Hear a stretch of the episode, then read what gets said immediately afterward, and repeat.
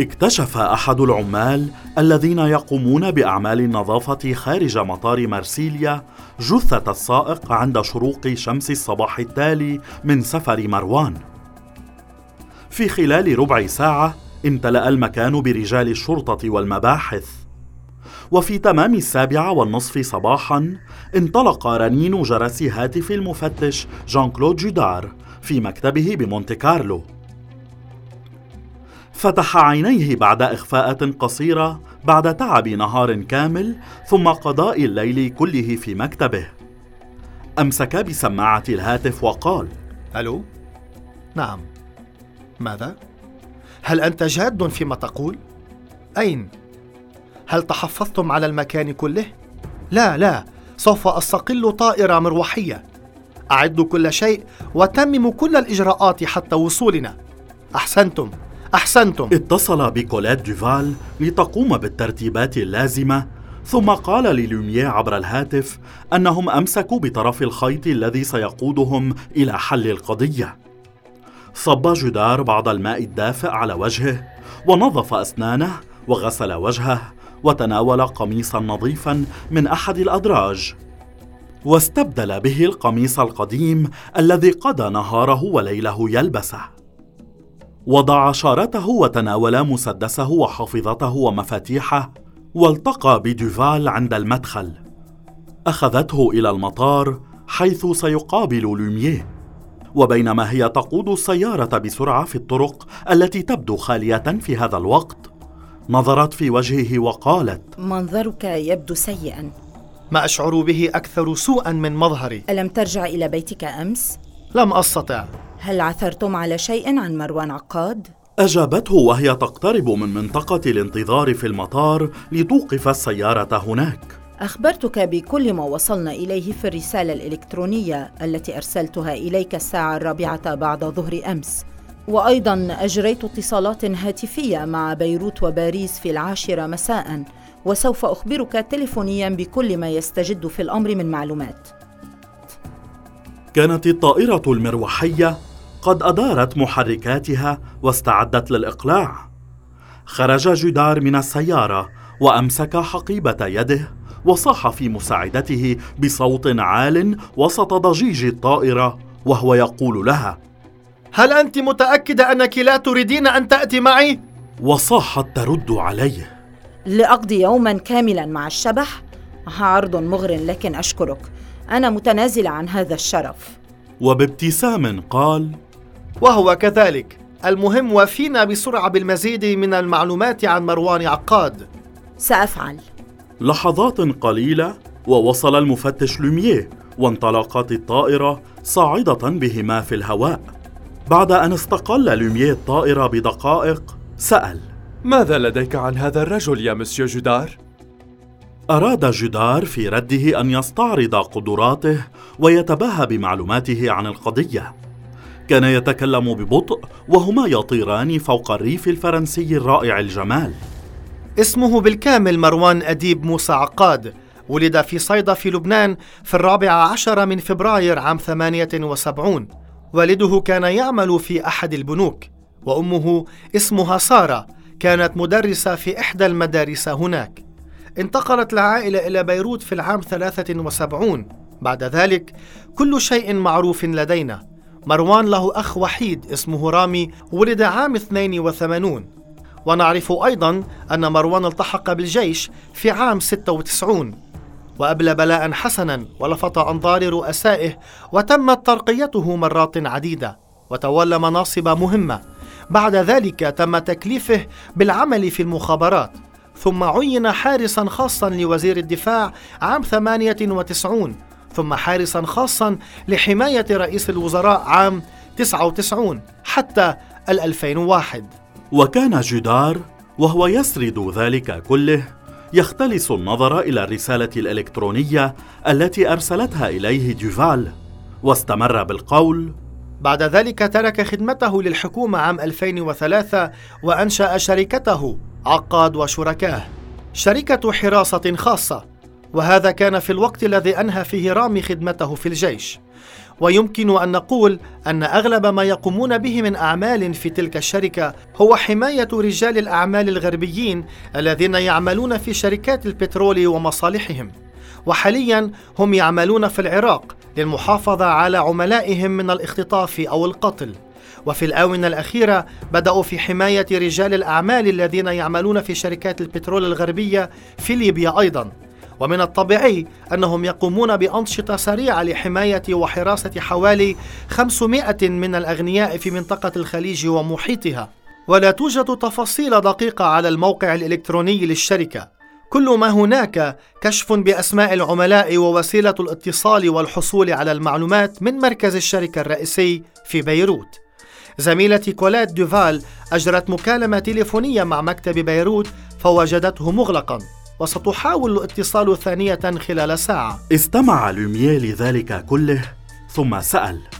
أهذا كل ما لديك؟ حتى الآن. استعد جدار لمواجهته وقال. خرج صوت لوميه مشحونا بقدر كبير من الاستخفاف والتحقير والاشمئزاز. هل تظن أنني لا أعرف ذلك كله؟ لقد حصلت على كل هذه المعلومات بمكالمة تليفونية واحدة من مكتبي. وتم ذلك في خمس دقائق فقط. سكرتيرتي تعرف عن مروان عقاد أكثر مما تعرف أنت يا مسيو جدار هل هذا كل ما تستطيع شرطة موناكو أن تقدم لي؟ يا للهول على الرغم من شدة غيظه قرر جدار أن يحتفظ برباطة جأشه. مرات كثيرة كانت تراوده رغبة في أن يلكم ذلك الرجل ويحطم أنفه. لكنه لم يشأ أن يفقد هدوءه ولا أن يتيح له أن يعرف ما يشعر به نحوه. وأجابه قائلا أنت طلبت مني أن أسرد عليك ما لدي.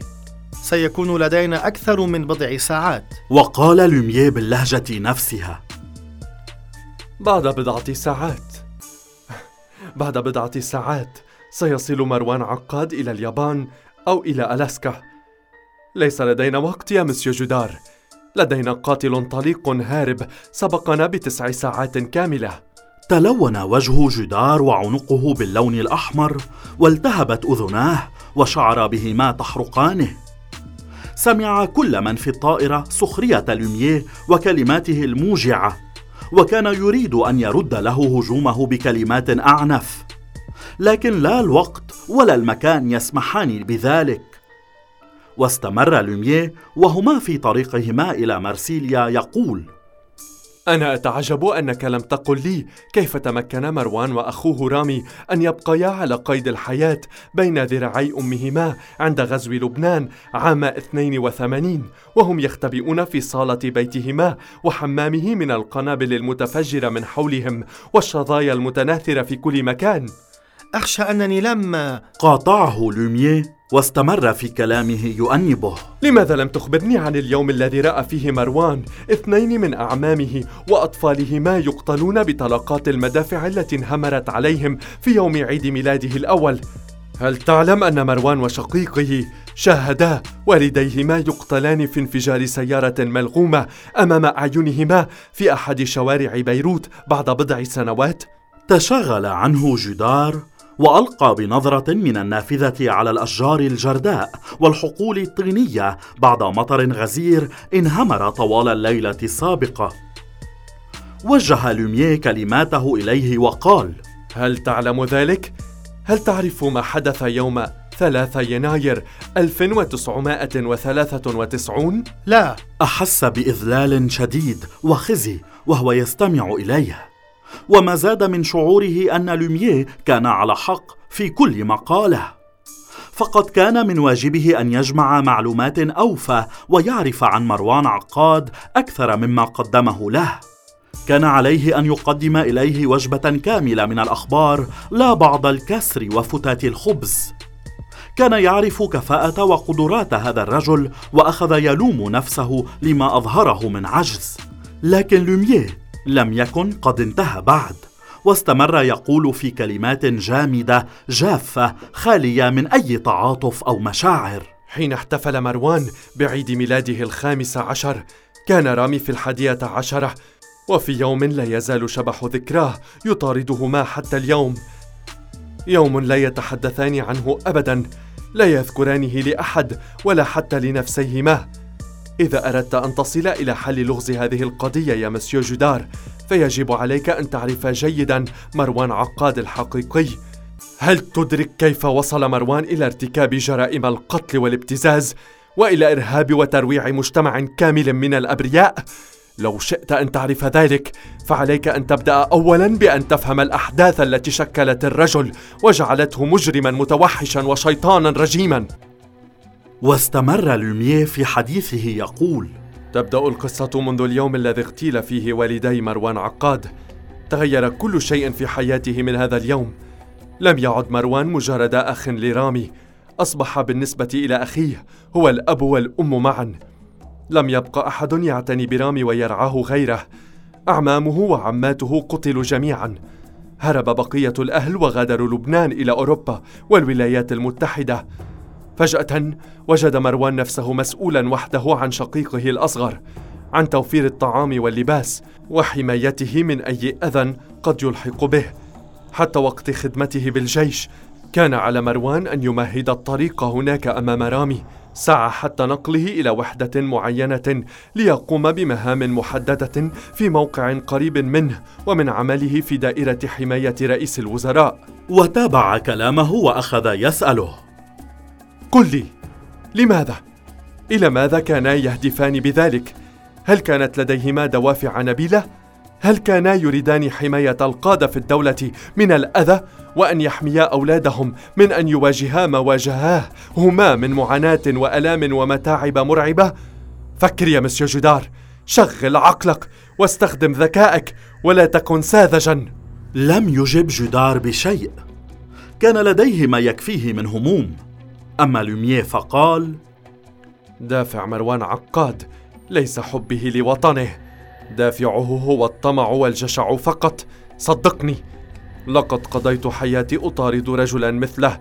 أستطيع أن أتعرف إليهم بمجرد رؤيتهم. مروان عقاد يريد أن يحصل على ما يتصوره حقا له.